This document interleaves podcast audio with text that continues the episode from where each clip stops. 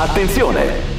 Il Morning Show è un programma senza filtri. Senza filtri. Nelle prossime tre ore sentirete espressioni come E mentre l'Italia è la zona rossa, qui tutti erano senza mascherine. Oggi Pasini è accusato perché la deve portare per forza. Siete ridicoli, non l'avete portata fino all'altro ieri. Ogni riferimento a fatti e persone reali è del tutto in tono scherzoso e non diffamante. Se le parole forti e le idee sguaiate vi disturbano, avete 10 secondi per cambiare canale.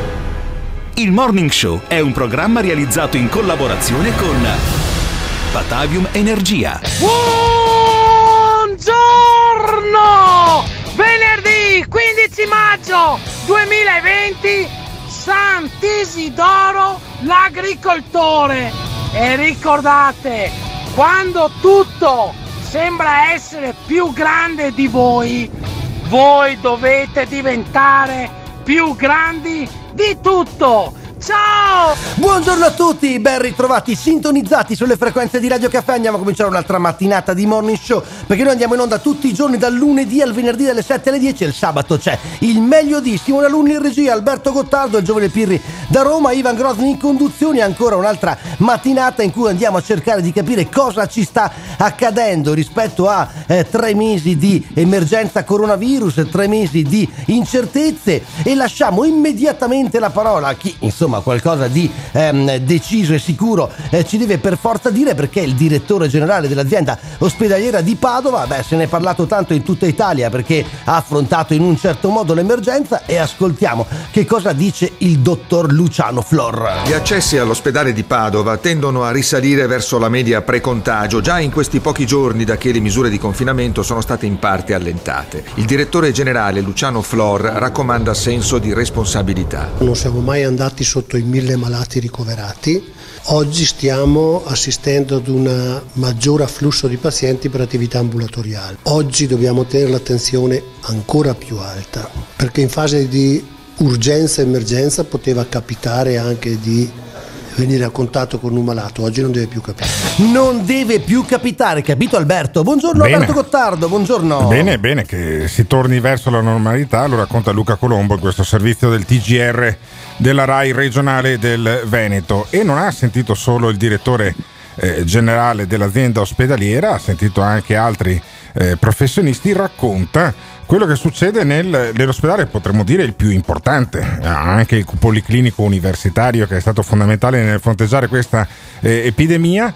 E eh, a Padova torna o tor- dovrebbe tornare insomma la normalità anche nell'ospedale anche perché le persone malate in maniera grave di Covid-19 sono sempre di meno. Continuiamo a sentire poi Flor cosa dice. Noi chiediamo responsabilità, rispettare le regole, rispettare le distanze, perché noi lo facciamo per garantire la sicurezza di tutti. Bisogna Cioè- quindi seguire come sempre quelle indicazioni che vengono ripetute ormai da tre mesi. Sì, sì, e c'è anche, ci sono dei dati sulla contagiosità di questo virus. Vi ricordate? Dicevano, è un virus ad altissima contagiosità, cioè è molto probabile che se io incontro una persona con il Covid-19 vengo eh, contagiato anch'io. Tanto appunto che noi abbiamo i guanti, le mascherine, il distanziamento sociale e allora chissà quanti saranno stati poi contagiati sui tamponi fatti in Veneto, che è la regione che ha fatto più tamponi in Italia in percentuale sulla eh, popolazione. Sentiamo quanta è la contagiosità. Le cifre con il direttore sanitario Daniele Donato. Abbiamo Donato. eseguito più di 170.000 tamponi 170.000. su tutta la popolazione. Ah. Di questi 170.000, circa 27.000 sono per i dipendenti. Porca. Sono numeri veramente Ah, importanti alti, sì. e la positività sui 170.000 Sì. tamponi è di circa 5.000 tamponi. No, fermo. Degli 8.000 Fermo. No, allora c'è qualcosa che non va. Cioè, no, fa- perché c'è qualcosa che non va? Pirri, Vuol dire che Pirri, stata fatta bene la prevenzione. Hanno fatto, bene la preven- hanno fatto bene la prevenzione, dice, dice Rimi, eh, Scusami, Pirri da Roma. Alberto, ma cosa ha, vuoi fatto bene, ha fatto bene la stai prevenzione. perdonami, Eh. perdonami, stai dimostrando che Sì. c'è poco contagio in un momento Sì. nel quale usiamo mascherine e guanti e c'è Ah, distanza ok, sì, sociale. peccato che. Quindi che vuoi dimostrare? no, eh, che voglio dimostrare? Che voglio dimostrare? Eh, eh, che voglio dimostrare? Ti spiego che Spiegami. in Veneto hanno iniziato per primi in Italia a fare i tamponi. Ancora a gennaio. Il professor Crisanti ha iniziato a gennaio a fare i tamponi, ok? Nel momento in cui c'era questo virus, non c'erano neanche le mascherine, neanche i guanti e tutto quanto si stava si stava propagando. E allora cazzo, cioè in Veneto dove abbiamo iniziato per prima a fare i tamponi, tanto che si incazzò persino il direttore generale della Sanità Mantoan che fer- fermò Tirò le Crisanti. orecchie a Crisanti. Fermò Crisanti e Spendi disse, troppi soldi. Cosa cazzo stai facendo i tamponi a gennaio? E quanti, quanti ne hanno fatti in Veneto? Abbiamo eseguito più di 170.000 Sì? tamponi su Benissimo. tutta la popolazione. Ok, perfetto. Sono numeri veramente importanti Cazzo. e la positività Sì. sui 170.000 tamponi Sì. è di circa 5.000 tamponi. 5.000 tamponi. Allora, o sono io un coglione, il che è sempre possibile. Il che è sempre possibile, ricordatevelo. È un'ipotesi sempre in agguato. Pirri, mi raccomando, eh. Però 170.000 tamponi, 170.000. esplodiamola sulla percentuale, sulla, sulla popolazione veneta. I veneti sono. Ma non, è, ma non sono Eh, che 170.000 cazzo. tamponi sulla popolazione finire? veneta, però. eh. Posso finire? No, certo che sono sulla popolazione veneta i 170.000. Beh, sì. No, no, Eh, non credo. No, non credi. Io invece sono sicuro perché ho verificato la differenza. sulla popolazione veneta, Veneta. sono 474.000 Ma cosa tamponi. cazzo stai dicendo? Allora, Eh sì. 170.000 tamponi. 170.000 Vabbè. tamponi. Facciamo finta che sia come dice Pirri, che sia sulla popolazione padovana e non su quella veneta. Non cambia un Beh, cazzo. immagino di sì. Eh, sti cazzi, immagino, parrebbe. Cioè, cazzo, sem- sembri Gasparri quando parli. Allora, 170.000 tamponi. 5.000 i, ehm, i positivi. I positivi. Benissimo, il che vuol dire che i positivi sui tamponati sono il 3%. Mm. Su, in Veneto sono, 4, sono 5 milioni gli abitanti, no? Il 3% di 5 5 milioni. milioni, quanto fa? Non lo sai, ok? Sto, sono distratto, dai. scusa. No, eh, quanto fa? Il 3%? Il 3%? 15.000 persone. No, sono molte di più. Allora, sono molto di più. Allora, 150.000 bravissimo, persone. sono 150.000 persone. Su 150.000 persone, poi in Veneto ne sono morte 1.500. 1500. Questi sono i dati Va che bene? trovate anche sulla Se regione la Veneto. statistica non è un'opinione, vuol dire che questo, eh, questo virus è talmente orrendo che ti fa eh, morire 1500 persone su 5 milioni è il dato incontrovertibile. Ma sui contagiati alla fine è l'1,5%. Se voi andate a vedervi il, eh, i dati di qualsiasi batterio o virus polmonare, è la stessa roba. Solo che Vabbè, noi questo se ci Eh, sti sono i posti letto necessari, ci sono, necessari ma nelle ci terapie sono, intensive. ma ci sono. Certo, In ma Veneto perché? ci Perché sono. sta- In Lombardia sono stati ci sono. frenati i contagi, è stato Ah, frenato sono stati l'indice del contagio. contagi. Sono stati L'indice frenati i contagi. è stato frenato. Ah, ho certo. capito. Tu sai, Certo. quanti, tu sai quanti sono i contagiati in Veneto? Tu devi aprirti la pagina di Ansa Salute. Ma guarda che- guarda, Eh, posso, ti posso finire? No, ti do Ho una notizia, lascia bollettino finire. Benissimo, eh, è caduta la linea. Allora, vi do una notizia, la notizia, le notizie verificate in Italia le dà l'ANSA, l'associazione nazionale, l'agenzia nazionale della stampa associata, ANSA. Ok, i migliori giornalisti di solito lavorano per l'ANSA. Beh, vabbè, una volta era così, certo. dai No, eh, Alberto. Adesso fino- non si può più fino- dire. Fino, fino a 6-7 anni fa era Eh, così. sì, magari sì. Allora, il, eh, all'ANSA, eh, tu guardi sul bollettino salute e scopri che secondo l'ANSA, secondo uno studio autorevole pubblicato dall'ANSA, i contagiati in Italia, sai quanti sono? 8 milioni. Quanti sono? 8 milioni. Quindi, sti cazzi, le mascherine, i guanti e tutti i DPI e compagnia. Ma 8 quella milioni, che è un numero enorme. è una proiezione eh, vabbè, sti, ca- eh, sti cazzi. Eh, capito, e ma allora, ma capisci? Cioè, allora, noi parliamo sempre di, prote- di proiezioni statistiche. Quando fanno l'indice No, di sicurezza bolle- di allora, un'auto, bollettino- l'in- quando fanno l'indice, hai rotto i coglioni stamattina, basta. Pirri non lo sentite più. Ma Così come impara. il giovane No, no, Pirri, in eh, grande forma stamattina, ma era molto grintoso, molto combattivo. Allora, ehm, tutto si basa sulla proiezione statistica. L- se ritirare o meno un'auto a cui non funzionano i freni, i, i freni per esempio, si basa su una proiezione statistica. Si basa su una proiezione statistica anche decidere o meno di mettere un guardrail su una provinciale. Perché se vogliamo la sicurezza totale, sai cosa facciamo? Andiamo, avanti, andiamo via a piedi e eh, vestiti come dei giocatori da football. Va bene? Allora avremo la- la ehm, probabilmente la mm, sicurezza totale. Buttiamo giù tutti i palazzi più alti di 3 metri perché ogni, ogni 400 anni può arrivare un terremoto anche in Valpadana. Smettiamo di, usa- di fumare, di usare le auto, di usare le fabbriche, tutto quanto. Perché è tutta una proiezione statistica. Però io di fronte a un virus che ha un tasso di mortalità sui contagiati che è uguale, identico a quello delle altre influenze, ok? Perché l'1,5 è esattamente lo stesso tasso di mortalità, io mi domando perché abbiamo perso 150 miliardi di euro in Italia al mese.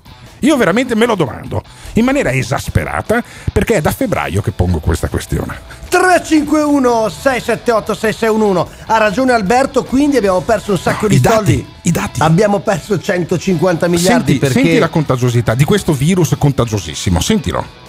Abbiamo eseguito più di 170.000 Eh. tamponi su tutta la popolazione. Sì. Sono numeri veramente importanti e la positività sui 170.000 Sì. tamponi è di circa 5.000 tamponi. Ok, che a casa mia fa meno del 3%. E quindi siete dalla parte di Alberto 351 678 6611 si è esagerato, abbiamo perso un sacco di soldi, un sacco di tempo, oppure siete dalla parte di Pirri, il giovane, il giovane studente di scienze politiche che dice eh, invece no, abbiamo contenuto il contagio perché c'è stato il lockdown, perché ci sono stati i dispositivi. Insomma, due visioni diverse per raccontare la, la stessa storia e noi vogliamo sapere come la pensate voi. 351 678 6611 This is the morning show.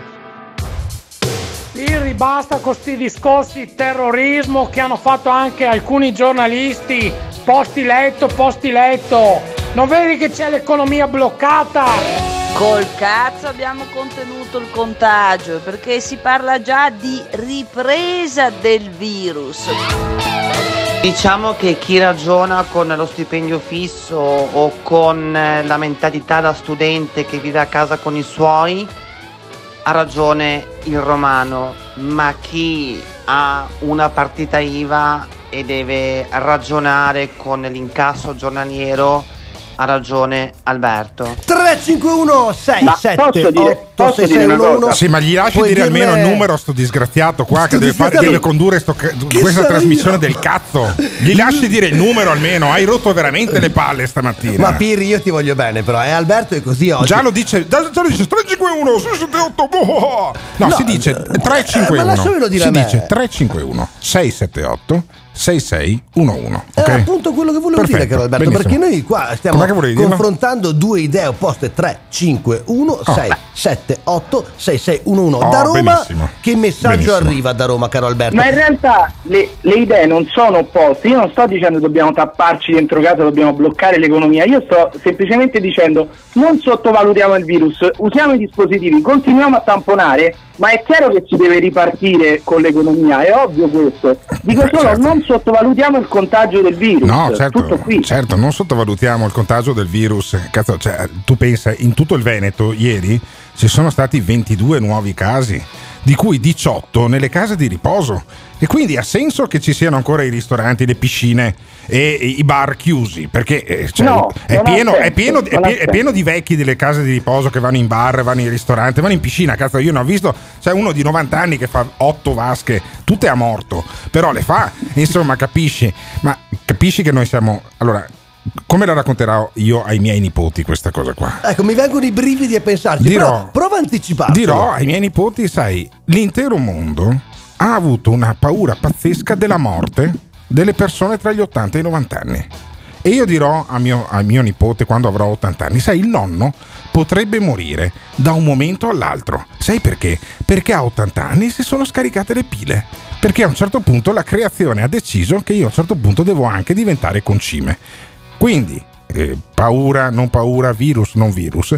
Io comunque a 80 anni, quindi grosso modo nel 2050, 60, eh, mi stupirò di essere ancora vivo quando sarò, sarò sveglio. Però nel 2050 e 60 avrò come presidente della giunta regionale del Veneto Luca Zaia. Perché quello non lo butta giù nessuno. E fra un attimo sentiamo Luca Zaia perché a me essere alle 7.20 ed avere ancora, avere- non aver ancora sentito la voce di Luca Zaia non mi sembra neanche di fare il morning show. S- Sembra quasi di essere in fase 3, esageriamo dai ragazzi miei, invece noi Luca Zaia lo vogliamo sentire tra un attimo, ma vogliamo sapere da voi, si è contenuto il, mi- il virus per le misure che sono state prese, la distanza sociale, il lockdown eccetera, oppure si è esagerato con la paura? 351 678 6611 Radio Chiudete la sua trasmissione. This is the morning show. Il morning show 351 678 6611 stiamo cercando di capire insieme a voi eh, che cosa è successo in questi mesi, se abbiamo esagerato con la paura oppure se era cosa buona e giusta chiuderci tutti in casa, dispositivi, lockdown e quel che sappiamo. Ad esempio, io volevo valorizzare uno spot che ho sentito prima in barra perché bisogna sempre trattare bene i nostri inserzionisti che pagano questa, questa trasmissione e questa radio in generale. C'è un eh, concessionario di moto, il più importante credo, a Padova, uno dei più importanti del Veneto, Motoservice, che fa la pubblicità da noi e dice nel nostro showroom completamente sanificato. Puoi venire a prenderti in sicurezza. E io ci aggiungerei una moto che fai 270 all'ora, che se ti attraversa la strada un gatto. Fa la pubblicità se da ti- noi, non puoi Che prendere se per ti il attraversa una strada Ma è gatto, pazzo, eh, ti spiattelli sul montante del, del cavalcavia, che fai la fine di un moscerino. L'unica, l'ultima roba che ti passa per la testa è il culo, praticamente. E- ma vieni a prenderti in sicurezza. Vuoi che andiamo, moto. Simone Alunni? Piri, ti salutiamo, è finito il nostro lavoro, è finito tutto, Vieni a bei momenti. Eh. Tu, tu devi avere paura del, del Covid-19, No, non, di te devo avere non- paura non della io. moto che fa 270 all'ora, non riesci Ma in neanche a tenerla in Ma metti- strada. chiamiamoli però. questi del motoservice, chiamiamoli, cavolo. Cazzo, sai che potrebbe essere, potrebbe essere un'ottima Eh, idea. Guarda come si diverte. Potremmo chiamare quelli del E motoservice. li prendiamo per il culo. No, no, Ma sì, che per il culo no. idea, Potremmo guarda, ringraziarli perché veramente. comunque Certo, certo. Ci, pagano, ci pagano gli stipendi. Ma anche domandargli, domandargli se io devo avere paura più del- dei virus del cazzo oppure di schiantarmi contro No, un vi platano. vogliamo molto bene, eh, motoservice, vi amiamo, eh. No, sono forti, dai, No, cazzo, sono fortissimi. Motoservice sono. Ma chi, chi cazzo non ha mai comprato una moto in Veneto? eh, in- a Padova, Sanificata, sanificata Sì. che fa 270 all'ora. Oggettivamente nessuno, dai. Adesso io non so se abbia mai avuto la, la moto Luca Zaia, so che aveva il cavallo. Il cavallo non so sì, se cavallo sì, ancora. il cavallo sì. Però insomma ha, portato, ha salvato migliaia di vite. Luca Zaia, io credo che dovrebbero dargli un'alta onorificenza dello Stato italiano. Pe- no, no, Fossimo davvero. in Francia, legion d'onore, Io capito? fossi il presidente della Repubblica, gli darei una grandissima onorificenza. So- sai perché? Perché poi alla fine c'è l'inno, l'inno d'Italia e gli direi: Ascoltami, cazzo, adesso ti ho dato l'onor- l'onorificenza, almeno cantalo sto cazzo di inno, non lo canti mai. Eh? E insomma, adesso che ti ho fatto cavaliere, sei anche il cavallo, sei uno dei pochi cavalieri in Italia che hanno anche il cavallo, canta l'inno, cazzo Zaia. Ma a parte quello, Zaia ci dà anche lui dei dati, se non sbaglio. No, sentiamo i dati di Luca Zaia. A dieci giorni di distanza dalle prime riaperture del 4 maggio, il coronavirus resta in circolazione, ma tutti i dati sanitari in Veneto sono in calo. Oggettivamente stanno calando drasticamente i ricoveri, calano le terapie intensive in maniera vistosa e peraltro abbiamo le negativizzazioni in ospedale, altro aspetto che è bene sottolineare, cioè pazienti ricoverati positivi che durante le cure si sono anche negativizzati. Ma come cazzo è possibile? Se siamo tutti in giro in autobus stamattina c'erano 50 persone, ok? E, e molti hanno, hanno il naso fuori dalla mascherina. E se andiamo a bere le birre in piazza e mangiare i gelati, e come mai calano? E se la gente si negativizza in ospedale, la gente dovrebbe morire. È un virus che ti stronca? Perché Te la gente non muore in ospedale? Zai. Ah, perché? Ecco, cosa ha spiegato? spie- Cosa ha spiegato? Perché, perché il virus è artificiale e si è spompato. no? Ah, È ok. ok. E quindi, quindi c'è della gente in Cina che ha mangiato dei, dei- dei topi bionici con il virus artificiale. Ancora Zaia. Nessun segnale di reinfezione, nessun focolaio di Covid. La regione è pronta a riaprire tutto quello che si può, ma c'è da risolvere il nodo delle linee guida dell'INAIL. Le linee guida dell'INAIL per- in alcuni contesti, in certi comparti, sono inapplicabili, o meglio, si applicano, ma non si apre. Il tema della spiaggia è uno di questi, il tema dei ristoranti è un altro tema.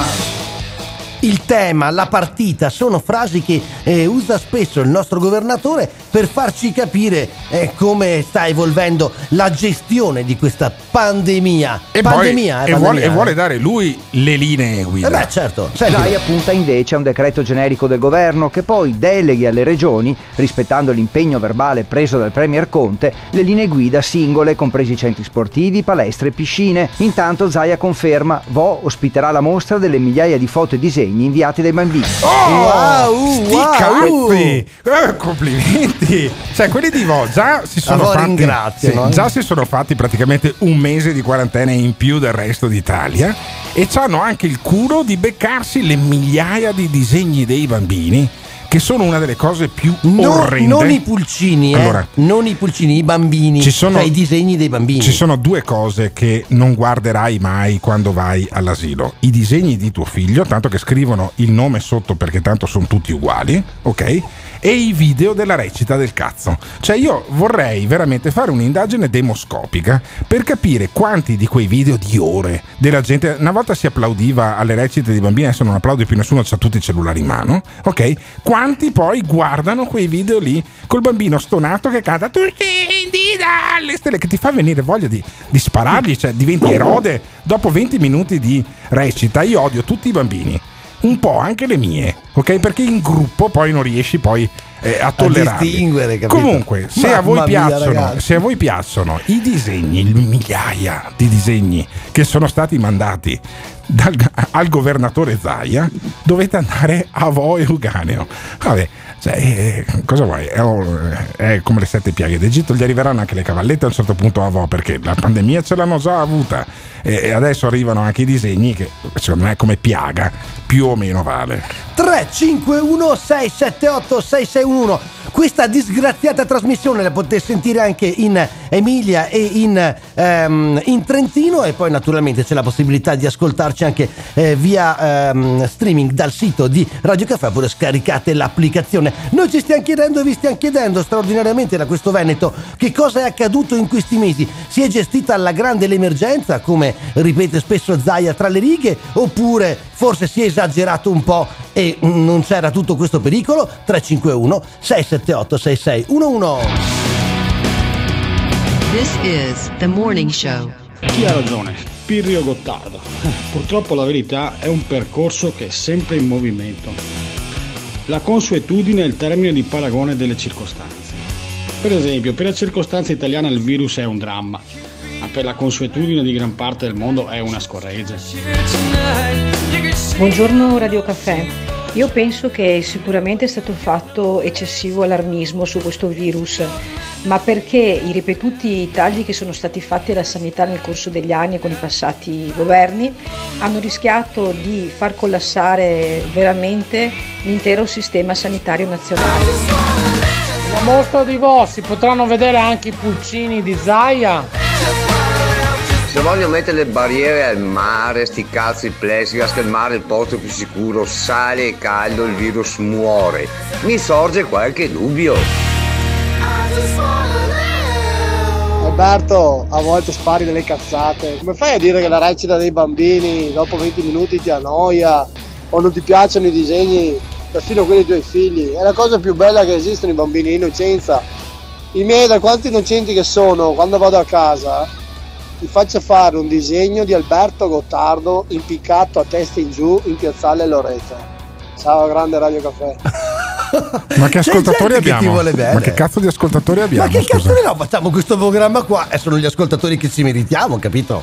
Allora, eh, vi do una comunicazione di servizio. Io da lunedì, cioè, visti questi ascoltatori qua, non torno più in diretta. Ma Cioè, dai, Valberto, ma ce li siamo guadagnati Ma uno a questo uno. l'hai eh. coltivato tu però, eh, L'ho che coltivato io, di sì, sì, è, è che è che probabilmente questo qua l'ho coltivato io, ma ho ecceduto con il letame, sai? Perché è venuto, è- non è venuto proprio tanto bene questo nostro ascoltatore che ci ha lasciato... Troppo, dici Che tu. sì, sì, troppa merda. Che ci ha lasciato però un messaggio al 351 678 6611. Ma di Allora, che cosa stiamo parlando, Alberto, questa mattina, Bah. caro amico mio? intanto sentiamo Zaia.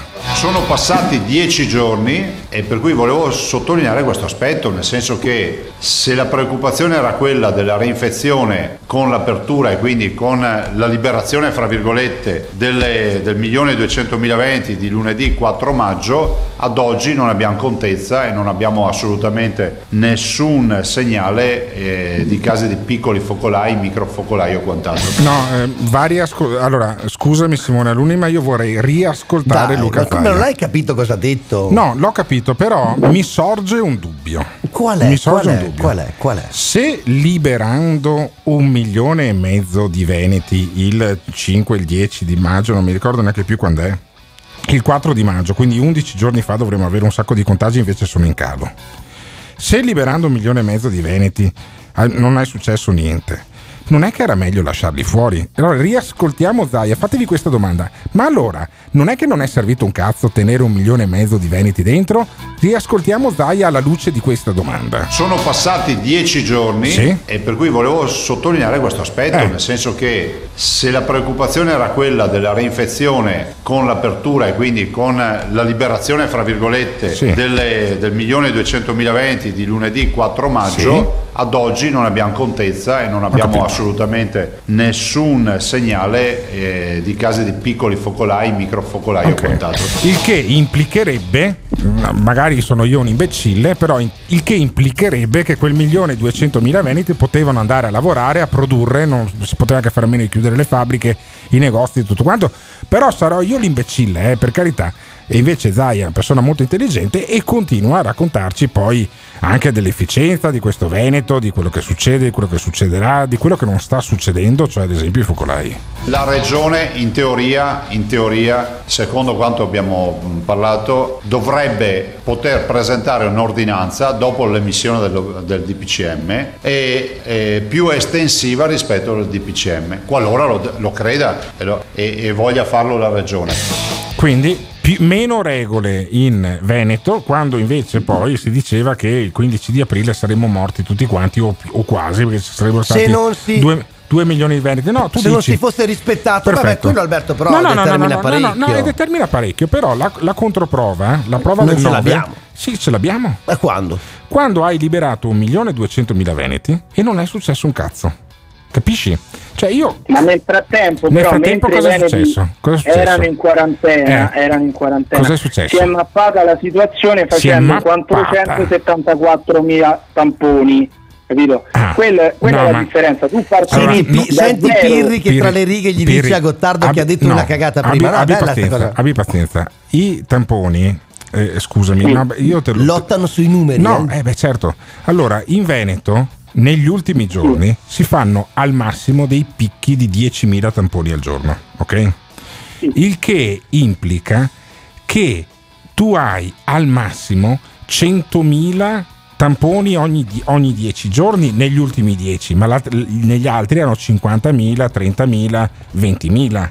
Quindi il tuo discorso non sta in piedi, anche perché se uno stava a casa non si faceva il tampone, stava a casa, Certo, se tu, avevi, se tu avevi sintomi del coronavirus, venivi prima di tutto tamponato tu Sì. e poi tutti quelli che ti stavano Perfetto, intorno. benissimo. Che erano, casa che, erano, che erano in casa con me.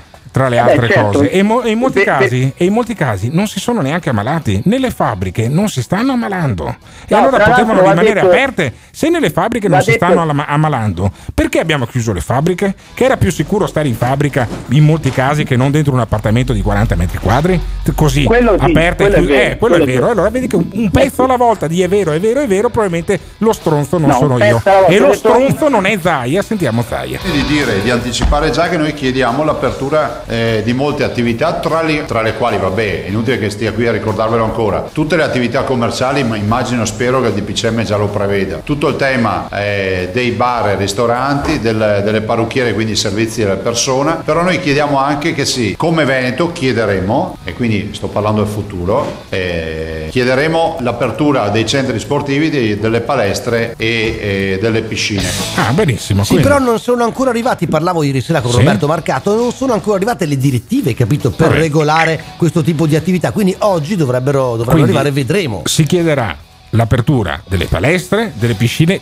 Guai a chiedere la ri- riapertura delle scuole materne, delle scuole elementari. No, Però no, parla di centri estivi. Sì, cer- certo, infatti si può mandare, è come ai tempi del fascio, si può mandare i ragazzini a fare la marcetta, no, a, manda- a- a insegnargli come si mandano poi i disegni Pirri, a Luca prego, Zaia. intervieni, ti No, prego. È importante che i bambini mandino, mandino le, foto, le- le foto, i disegni a Luca Zaia, non che, li- che imparino le tabelline, l'italiano. E io credo che sia davvero incredibile questa cosa qua. Riapriremo le colonie come quando c'era lui. Dimmi Pirri. Con la cultura non si mangia, con le palestre estivi sì. È differente. Ah, no? con la cultura non si mangia, no, con la cultura Eh, certo. tua non si mangia, stai studiando scienze politiche, se invece uno avesse studiato qualcosa di utile magari si mangerebbe anche. È una mattinata straordinaria 3, 5, 1, 6, 7, 8, 6, 6, 1, 1 Si è esagerato, lockdown, restrizioni, distanziamento sociale Oppure è stata fatta l'unica cosa che si poteva fare per salvare tutti 3, 5, 1, 6, 7, 8, 6, 6, 1, 1 Radio Caffè. Vedi la capacità dell'idiota di portare la discussione ai propri livelli e poi batterti in esperienza? Zaia non ha alcun potere in Veneto, decide tutto boccia e l'esperienza della Calabria dovrebbe insegnarvi qualcosa e non dico che la prendete con lui.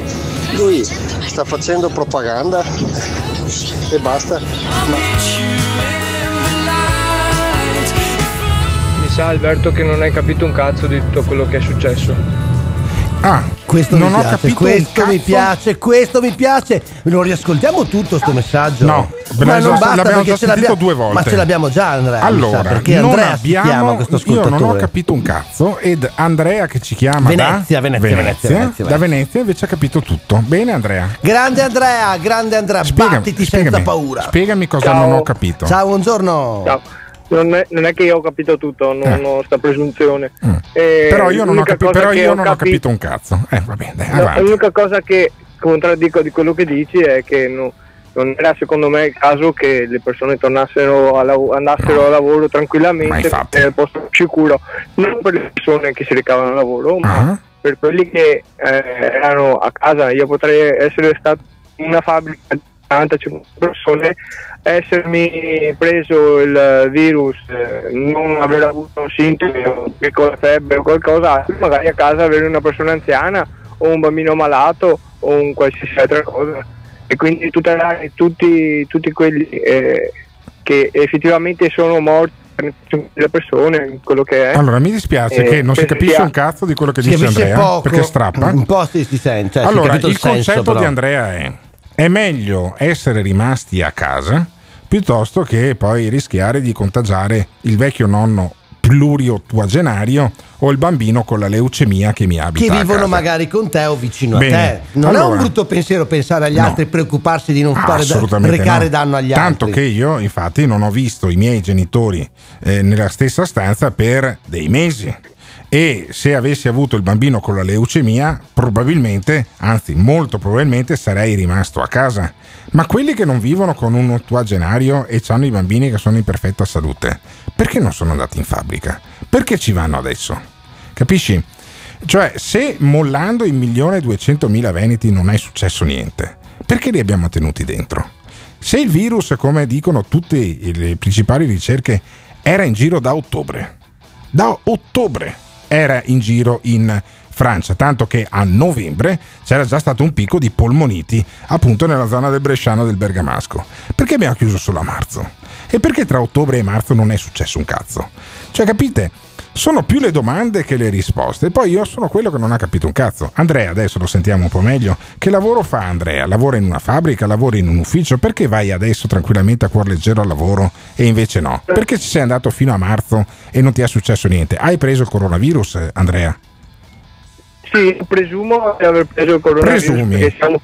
Sì, non ho fatto... Ma nel, nel tuo posto di lavoro, oltre ad avere un segnale del cazzo che non si sente niente, ma in quanti, in quanti lavorate?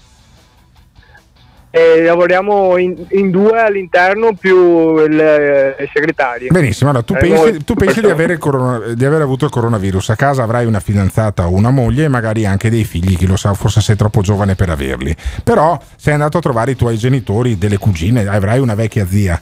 E, e quanti sono morti dei tuoi prossimi congiunti che hai visto tra ottobre e l'altro giorno di coronavirus? Quanti sono finiti in ospedale? Quanti sono finiti in terapia intensiva? Se tu hai avuto il coronavirus a ottobre o novembre, presumi di averlo avuto. Purtroppo, E purtroppo non sento un cazzo. Eh, Oh, ragazzi, no. cioè, devi metterti a posto col microfono oppure cambiare posto di lavoro solo per farti sentire bene del morning show. Sarebbe una cosa fantastica. Causa di licenziamento, nel mio posto di lavoro non si sente un cazzo quando chiamo al morning show al 351 678 6611. Sarebbe fantastico. Noi siamo qua fino alle 10, è il numero lo già ripetuto Alberto 351 678 6611. Vogliamo sapere da voi come la pensate rispetto alla gestione di questa pandemia, di questa emergenza coronavirus. This is the morning show. Berto, dai su, te che sempre ragioni, dai su, adesso continui questa pandemia che non era così e poi è così. Arrivavano i camion da Bergamo, eh. Amico, arrivavano i camion da Bergamo, non so se tu li hai visti, io li ho visti a Vicenza. Eh, quindi dai, non, non diciamo cazzate. Tutte queste morti sia a livello nazionale eh, che a livello mondiale. Ma quanti sono morti di coronavirus? Quanti sono morti per coronavirus? Quanti sono morti con coronavirus? 351 678 6611 arrivano un sacco di messaggi ma siete alcuni ma ne vedo arrivare veramente tantissimi. Li riprendiamo tra un attimo perché Alberto di fatto ripartendo il paese perché questo è il messaggio che governo della regione e governo del paese stanno dando ehm, riaprono anche una serie di attività che erano chiuse fino a poco tempo fa. Una di queste che è molto chiacchierata in questo momento è mh, la categoria degli acconciatori perché i parrucchieri sono chiusi e perché anche i nostri esponenti politici vanno in giro con delle capigliature che sono veramente pazzesche. Ma se- Tranne Conte, Tranne che Conte. si taglia i capelli da quando era all'università. Ma hai visto Speranza che capelli ha? Incredibile. È Comunque- quello che c'è sotto i capelli che mi preoccupa di speranza. Ma sentiamo un attimo com'è insomma regolamentata la ripartenza per i parrucchieri. Ascoltiamo. Dal parrucchiere, barbiere o estetista dalle 7 alle 22, domenica compresa. È il contenuto dell'ordinanza firmata dal sindaco Sergio Giordani di concerto con l'assessore alle attività produttive Antonio Bressa, che regolerà il settore servizi alla persona al conto alla rovescia per l'apertura di lunedì 18 maggio. Regole stringenti, anticontagio e lavoro arretrato mettono in crisi un settore di imprese familiari o fatte da una sola persona. Per questo il comune ha deciso di firmare questa nuova ordinanza estesa anche a tatuatori e piercing che permetterà di poter gestire le esigenze di operatori e clienti nella fase 2. Quindi l'amministrazione comunale di Padova prende un'iniziativa e va incontro agli acconciatori e ai parrucchieri. Però bisogna capire se costoro sono felici. E a chi lo chiediamo, caro Alberto? Lo chiediamo a Lino Fabian, che lui è, oltre proprietario e gestore di un salone da, da tanti anni, da 40 anni, anche se è brutto dirlo perché eh, eh, Lino è sempre giovane. Non pensavo che fosse così vecchio. Ma Lino è sempre giovane. Perché non va in pensione? giovane.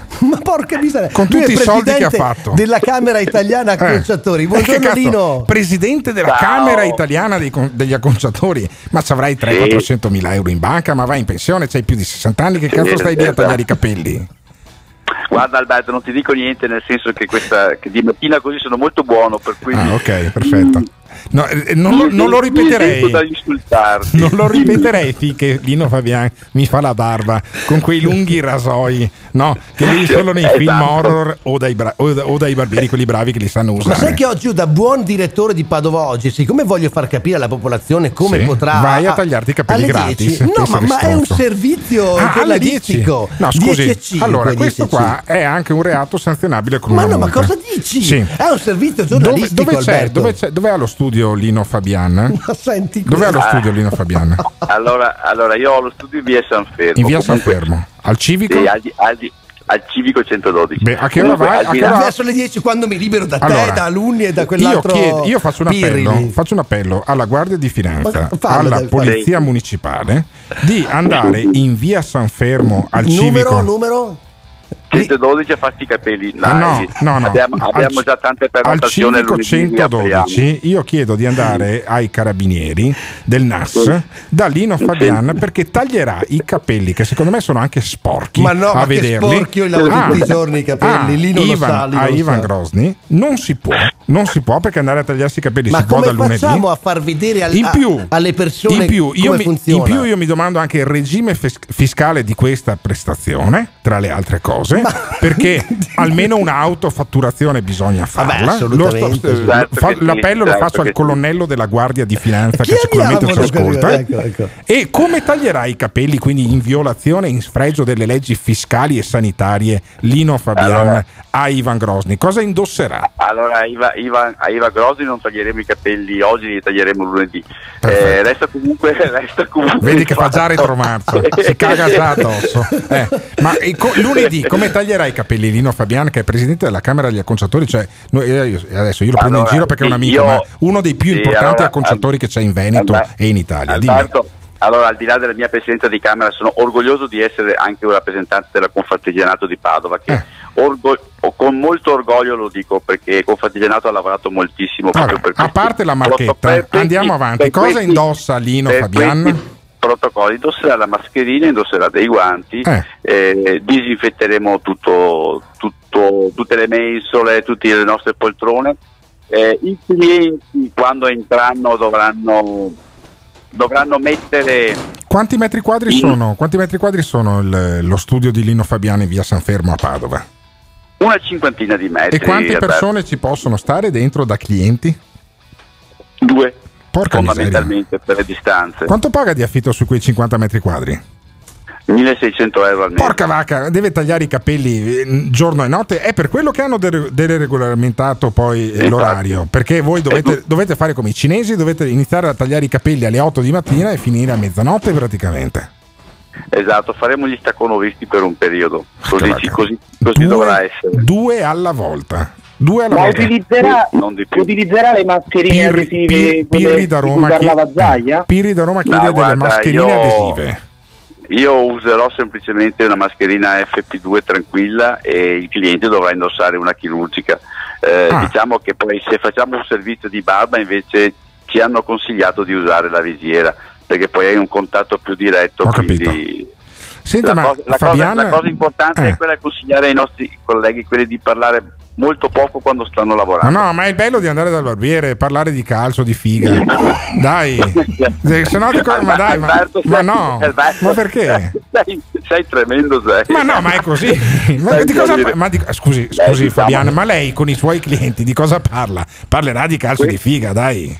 Esatto, sono gli argomenti che lei ha citato, solo che io magari non lo dico, ma è vero, è così. Ho capito. posso confermarlo? Ma ci sono Ecco. anche, ci sono anche- Pallone, figa e politica Eh, con, ci- con, ah, con anche il politica, professor che pa- Fabiano. che palle Sì, quelli di Fabiano politica. è, Ecco, è, è e, il con Ivan parlo uomini. anche, e con Ivan parlo anche di Inter ogni tanto. Sì, piuttosto che parlare di figa, è meglio parlare di Inter con, con Ivan. Senta, senta Fabiana, ma allora, quindi ricapitolando, alle 10 e mezza le arriva la guardia, 10, di, fi- 10, arri- 10, le 10. arriva la guardia di finanza, come minimo, e comunque dal lunedì voi barbieri, dal lunedì, voi non lavorate mai di lunedì.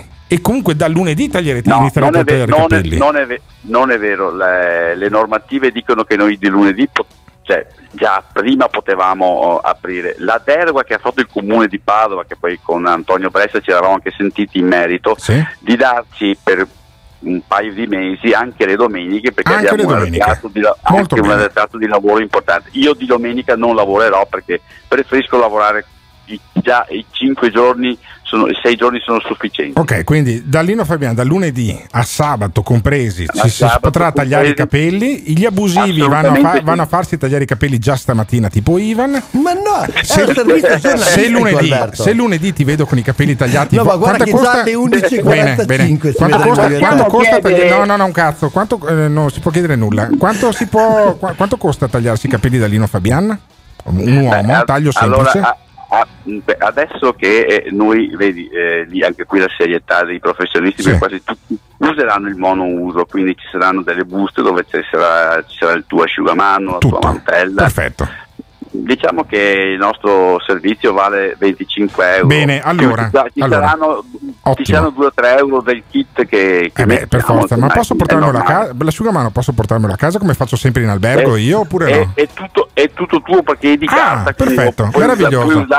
Allora. anche dentro in bagno. Lunedì, e io adesso faccio una foto a Ivan Grosny e la metto sulla pagina Facebook del programma. Va bene, va bene, Lunedì, lunedì, se mi arriva con i capelli tagliati in trasmissione, deve portarmi Eh. anche una ricevuta di una donazione di 25 euro al QAM. Al QAM, se no, giuro, giuro, non Eh, fa il programma lunedì, ok? Va bene, va bene, Perfetto. va bene, Alberto, vai, tran- È vai tranquillo, bello che possiamo fare il servizio. È stato Sì. bello sentirti, Lino. Ti ringraziamo, eh. ti ringraziamo alla grande. Davvero bella questa cosa che riapre tutto e finalmente riavremo i capelli in ordine. Non solo noi del morning show, ma anche tutti quanti voi. E quindi al 351 678 6611 raccontateci che cosa ehm, aspettate di più che riapra. Vogliamo sapere qual è l'esercente, il negozio, il servizio che vi è mancato di più. 351 678 6611 Eh, chiedo che vengano raccolti i capelli di Iva e messi in una teca perché sarà ufficialmente il primo taglio di capelli dalla crisi. Io desidero tanto tanto che riaprano i negozi di mutande al più presto. Buongiorno, allora io non vedo l'ora che riaprano i centri massaggi cinesi. Vediamo un po'.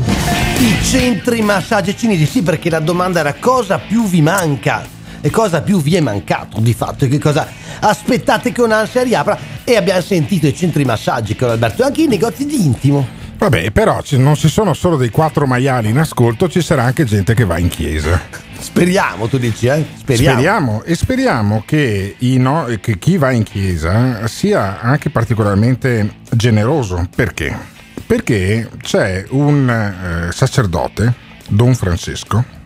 Di dove? di Sovizzo. Provincia di? Boh, non lo so. Sovizzo. Sarà Vicenza. Adesso andiamo a cercare Dovrebbe, dovrebbe- allora, dovrebbe essere proprio di Vicenza. Dovrebbe Sovizzo essere Vicenza. italiano.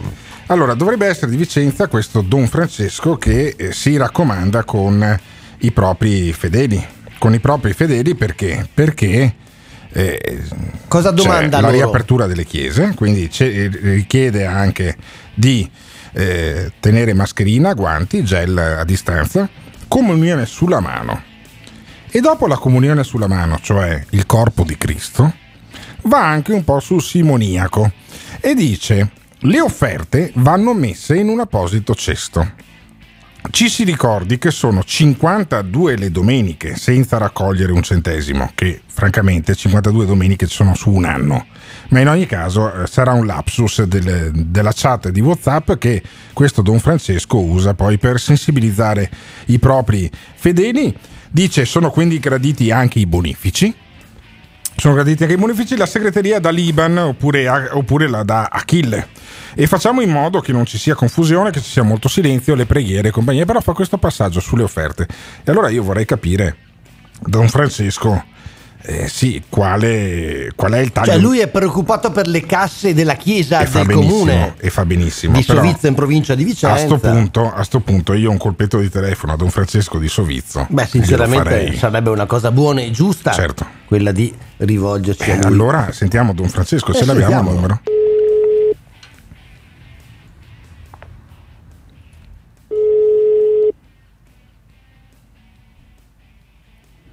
Sì, pronto? Don Francesco, buongiorno, sono Alberto. Senta, eh, mi scuso se la disturbo, ho ricevuto il messaggio eh, sulle offerte e eh, sulla chat di WhatsApp. Volevo sapere, eh, c'è scritto anche che c'è l'Iban, ma ehm, quanto devo versare secondo lei? No, no, no, no, no, no, questo, non, questo, non lo posso, questo non lo posso dire. Ah, vabbè, cioè, però io capisco, cioè, quanti, quanti Eh, siamo che veniamo a messa di a Sovizzo più o meno? Dunque... Perché dobbiamo fare un Beh, po' di calcoli, pare- dobbiamo fare un po' di calcoli, no, Don Francesco? Insomma, dai, eh, eh, siamo stati, sì è vero, siamo stati 50, 52 domeniche senza niente, Come senza- però 52, non domen- siamo- 52 giorni, non 52 domeniche. eh, no, ma io adesso conto le domeniche, no? A Sì. parte i giorni. Sì. A parte i giorni, Mm. ma conto le, conto le domeniche sono 52, 53, non lo so. Comunque, comunque Le messe, eh, non, le messe, non le domeniche. Non è un anno che No, siamo no, chiusi. No, no, abbiamo, abbiamo- quanti, no, eh, no, giusto, sì, sì, Eh, giusto, eh, dai, Don Francesco. Ha ragione, ha ragione. Eh, già 52 giusto, mesi, giusto. non sei 52 domeniche. Dai, vabbè, allora chiarito. Sì, Sono sì. cinqu- Quanto si tira su di solito in una messa media? Tolto Pasqua, Natale, Una- che- eh. Quanto Beh, tiriamo su? fa- lasciamo, lasciamo perdere. Eh lasciamo no, beh, perdere, dobbiamo fare il eh, calcolo di quanto abbiamo perso. Se fosse un ristorante, Don Francesco, noi diremmo in 52 giorni medi perdiamo 1000 euro al giorno, quindi 52.000 euro. Di solito quanto si tira su di, di offerte? Beh, di solito, di solito sotto tiriamo su, tiriamo su 400-500 euro. 400-500 euro a messa. Quindi, quindi grosso No, modo. no, in tutto, in tutto. Ah, in tutto. tutto. E sono- sono tre sono messe? tre, sono Sono tre tre le- messe, al piano, sì. sono, sì, al piano sono tre, no? Sono Sì. tre, dunque 400-450. Quindi abbiamo perso circa 5-6 mila euro di incassi. Sì, Mm. sì, sì, sì. E quindi, secondo lei, una- un'offerta cumulativa che ci fa recuperare velocemente il, il non guadagnato, quanto potrebbe essere? No, perché devo fare l'IBAN, c'ho, lì- c'ho l'home banking aperto. Che cambiaria. Eh, me Eh, dica, lo dica, dai, Don Francesco. Eh, devo fare un po' di calcoli, non Ah. gli altri. devo, fare, devo fare un po' di calcoli. ecco, 50 euro vanno bene, Don Francesco? Sì, 50, oh, beh, 50, certo, 50 dai, euro, eh, 50 50 euro sono bellissimi. Va Senta, benissimo. ma se io faccio 50 euro di bonifico, poi lei la dice una, una preghiera particolare per la mia famiglia, Don Francesco? Ma, no, ma 10 preghiere. 10 non preghiere, una. 50 euro, O 10 cin- preghiere. O benissimo. 50, oh, oh, 50 preghiere. Ah, Perché 50 mi ricordo sempre. E allora le faccio Sì. 100 euro, così lei mi fa 100 allora preghiere. 100. Quindi una, 100 preghiere, un euro dubbio, preghiera. Un euro a preghiera, perfetto. Benissimo. Non vi dubbio. Senta, Va bene? mm, e l'Iban come faccio a recuperarlo? Dunque, domenica, domenica lo distribuiamo, oppure basta telefonare questa mattina eh, in, ufficio. Ah, chiama in ufficio. Chiama in ufficio, mi danno l'Iban 100 euro, 100 preghiere. Allora va bene. Poi via WhatsApp. Perfetto. Via WhatsApp le, dalle, man- 8 e le- mezzo, dalle, 8, dalle 8 e mezzo alle 10 e mezzo. le- le mando. Ah, la Patrizia, chiamo la Patrizia, va bene. Senta, le mando poi via WhatsApp la disposizione bancaria perché così lei dice le 100 preghiere. Un euro a preghiera direi che è anche una buona tariffa. Grazie, Don Francesco. Perfetto. Grazie mille. Perfetto, mi Grazie. impegno, mi impegno. Perfetto, grazie, Don impegno. Francesco. Preghi per Buona me. giornata. Preghi per me che ne ho tanto giornata. bisogno. Arrivederci. Eh beh, cazzo, cioè, è anche, è anche una buona tariffa. Beh, un euro, a una preghiera. preghiera, voglio dire, alla grande. Pensa a quello stronzo. Eh, pensa a quello stronzo. Sì, sì, sì, beh, certo, Hai è simonia, simonia totale. Pensa, pensa, giovane Pirri, quanto stronzo era Don Nicola.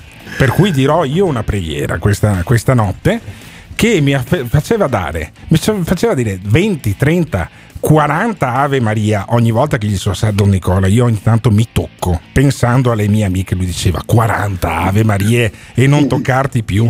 Cazzo, do- valevano 40 euro a volta. Mi costava tantissimo confessarmi, capisci? Comunque avete capito. Don Francesco di Sovizzo, un euro a preghiera, quindi 100 euro di bonifico, 100 preghiere. Fantastico. 351 678 6611 100 euro per la chiesa. Riaprono eh, e si può si riaprono tutte sanificate si può andare a pregare. Vi mancava la preghiera vi mancava andare a messa? 351 678 6611 This is the morning show. Ma Alberto, scusa, il signor eh, lì, Don Francesco di Sovizzo, ma mm, sarà bene ricordargli che la Curia solo a Roma è proprietaria di più di 5.000 appartamenti a Roma, quindi che vada a battere cassa dal suo datore di lavoro. Alberto, ma quanti crogni in testa hai preso da Don Nicola? Don Francesco, le ricordo che l'offerta va bene, dare e ricevere, dicono le sacre eh, sc- scritture, per voi cattolici, no? Invece per la fede bisogna dare e le ricordo che le sacre scritture dicono che il denaro è la radice di tutti i mali, perché la fede vive nello spirito. Ti aspetta una giornata lunga e pesante? Chiamaci o mandaci un messaggio vocale al numero 351 678 66 11. Potrebbe andare molto peggio. Gottardone! Ciao Gottardone, Dimmi. sono il Conte. Il Conte. Volevo fare i complimenti a questa radio Mm, Eh, ma non è Radio che ascolto 24. da poco, Ah, bene. che già mi piglia un casino. Uh, E nel contempo Sì. volevo chiedere un, un disco? Un vinile? Vinile. Gli Smith, Fox on the Rhine. Ce l'hai Fox on the Rhine? Non lo so. Vorrei dedicarla al mio amico Nicolino Esposito. Ah, sti cazzi. Grazie, ciao Bene, ragazzi. Complimenti. No. Ciao. Bello. Ma che trasmissione straordinaria con nobili ascoltatori. No, nobile, conte. eh beh, nobile un cazzo. sì, il, eh, conte, sì, il eh. Conte è un personaggio mitologico di un'altra trasmissione che si chiama La Zanzara, che va in onda su Radio 24, dove non mi sentirete, ok? Almeno per tutto questo mese non mi sentirete La Zanzara. E eh, al Conte dico che le richieste con gli Smith si facevano negli anni 70. Quanti cazzo di anni hai, Conte? Ma soprattutto non sei neanche Veneto. Cosa cazzo ascolti il morning show di Radio Caffè? Perché noi, questo è un programma semplice. Ma noi arriviamo in cui- ovunque, in cui- ovunque arriviamo Alberto. in cui si brutalizzano i parroci di campagna, Eh, si dà delle mignotte a quelle che però il giorno dopo ti dicono che eh, sperano che riapra il negozio di mutande, quindi insomma un po' mignotta lo sei, e, e in qualche maniera si cerca di fare anche un po' di intrattenimento. Dopo dice, ah, dite troppe parolacce, quando cazzo mi ricapita di poter dire le parolacce che non, portete- non portate neanche i vostri bambini a scuola e quindi alle otto e mezza se i vostri bambini sono in macchina mandateli al parco mandateli da qualche altra Dove parte li state portando visto che le e scuole sono comunque, e comunque potete sempre cambiare canale. Cambiate canale. Ma che brutto, no? Dai. Io, io sogno che un giorno ci sia il meter, quello eh, come sulla televisione, eh, che ti misura minuto per minuto. E io vorrei fare degli esperimenti del tipo: cambiate canale. E vedere quanta gente poi lo cambia, quanta invece la gente che rimane sintonizzata su eh, questa trasmissione che purtroppo, che purtroppo per il momento, purtroppo per il momento non fa questa trasmissione gli stessi ascolti di pomeriggio 5 di Barbara Questo peccato. E questo è inspiegabile, devo dire, inspiegabile. Sarà anche perché in radio non si vedono le tette. Io Beh, vorrei vedere. Io vorrei mettere Barbara D'Urso in, in radio e vedere che ascolti fa Barbara D'Urso al netto delle tette. Ma in ogni caso, che sono il motivo principale per cui io guardo pomeriggio Ma tu 5. dici che Cioè, io faccio questo coming out. Io- ascoltatori- Io non ho mai visto una di 60 anni con due tette così, davvero. Tu l'hai vista anche dal vivo, da Sì, vicino, eh, lei. da vicino no, che dopo sono dovuto and- scappare appunto per andare a fare la zanzara. Ma in ogni caso devo dire che la, la D'Urso a 60 anni tiene ancora pare- parecchio botta e tiene botta persino parlando di funerali. Funerali? Perché ieri pomeriggio parlava in collegamento da Lecce con una persona a cui poveretta gli è appena morta la figlia in giovane età. Giovanissima, perché è 31enne sta ragazza, poverina. e questa mamma di questa raga- ragazza, questa signora, insomma, 31 anni, di questa, di questa donna di 31 anni, non aveva niente di meglio da fare nelle 24 ore successive del funerale della figlia che andare in diretta con Barbara D'Urso. Beh, oggettivamente le era successo qualcosa di strano comunque, eh? Sì, però se a me arriva l'inviato di, del pomeriggio 5 al funerale di una mia figlia. Eh, dicendo ah sai, potremmo fare una diretta davanti al Camposanto dove è appena sepolto tua figlia io la, io la prendo a badilate Messa di punta così, la prendo di, ba- di- a badilate sulla tempia non è che ci vado Ma in cos'è diretta accaduto? Perché andate in diretta con questa Lecce che c'era il funerale? perché forse lo sa Emiliano Pirri che io non mi sono occupato molto di questa cosa qua perché cosa era successo a Un Lecce grande questa qua, fan, Pirri, di pomeriggio Questi, 5. questi sono, allora, questi sono i grandi scoop di Barbara D'Urso Eh. per i quali io vorrei proporre il Pulitzer, Sì. tra l'altro, entrou perché noi dobbiamo ricordare c'era l'inseguimento in elicottero su una Sì. spiaggia di 3 km perché c'era un tizio da solo che No, ma, vai, ma vai- ma vai avanti che ci abbiamo tutta la mattina per parlare di sta puttanata. Sai, no, dilungati, cioè, vuoi aprire un'altra parentesi? Dio ti fulmini. Allora, questa qua gli è arrivato, non sai niente, niente, niente, va, ragione, sostanzialmente- sostanzialmente è caduta la linea. Allora, eh, a questa gli è arrivata una vigilessa che ha detto io voglio il nome degli invitati al funerale, perché tu mandi gli, invita- ma mandi gli inviti al funerale. Non è una festa. Siamo lieti di informarvi che è morta la nostra figlia a 31 anni, quindi il funerale si terrà poi eh, per le bomboniere eh, organizzate No, in questa maniera. usa, eh, facciamo la lista, si potrebbe fare la lista nozze del morto, per esempio, una cosa fantastica, sarebbe rivoluzionaria. Beh, no? davvero una grande idea. Allora, non si, allora, prima informazione, non si- ai vigili di Lecce che hanno fatto un blitz chiedendo il nome e il cognome degli invitati al funerale. L'unico di cui si sa il nome e il cognome al funerale è il morto. È il deceduto, Tutti gli certo. altri eh, ci sono quelli che ci vanno, ci sono quelli che non ci vanno. Ma soprattutto la D'Urso, in un preambolo che non sentiremo perché era un po' incasinato, diceva no perché sapete, eh, purtroppo no- noi non abbiamo tanto tempo per fare questo servizio, come dire all'inviata spicciati, spicciati con la morta che dopo devo mandare il bambino malato e il cucciolo salvato perché dopo lo schema è più o meno quello là di pomeriggio 5. E eh, senti la D'Urso e senti soprattutto alla D'Urso come, ra- come, eh, risponde la madre affranta, che il primo- la prima preoccupazione che ha è sul timing della trasmissione. Senti. Allora, innanzitutto faccio solo una piccola premessa senza farvi perdere tempo perché ho capito che ne avete poco. Eccolo. Mia figlia tempi, Silvia. Ghezzi due anni fa, dopo una semplice gastroenterite, una Sì. semplice infezione, presto, eh? entra in coma. Sì? E rimane in coma per una settimana, si risveglia completamente paralizzata, tetraplegica, Sti quindi cazzi. paralizzata dalla testa ai Ah, piedi, non gastroenterite. riusciva a muovere nemmeno un dito. Eh. Dopo quattro mesi di tetraplegia Sì. diventa paraplegica, Sì. quindi muove le mani, le braccia, presto, il eh. tronco, ma Sì. su sedia a rotelle. Vabbè. L'intestino rimane completamente Ok. paralizzato, Porca la vescica puttana. paralizzata con catetere fisso, non cammina. Ah. Poi e stiamo parlando di diagnosi complesse perché a Pisa dove l'avevo Adesso portata Mimma, Ecco, Mimma, ecco, Mimma, Mimma, Mimma, Mimma. Mimma, Sì, sì. perdonami, scusami. Magari faremo un'altra pagina nella quale racconteremo Sì. il calvario di tua figlia Silvia. erano Noi solo purtroppo minuti di premessa. Di premessa. Però noi purtroppo abbiamo i tempi, abbiamo la pubblicità a mandare, hai rotto i coglioni Mimma. Di fatto Barbara D'Urso stava pensando a sta cosa, poi con la voce affranta, con la faccina che fa lei un po' sfocata, che sono andato dall'ottico la prima volta che ho visto eh, il pom- pomeriggio 5, ho detto cazzo non ci vedo più, ho le cataratte. E invece poi sono dei filtri che mettono sulla telecamera per non far vedere le rughe probabilmente.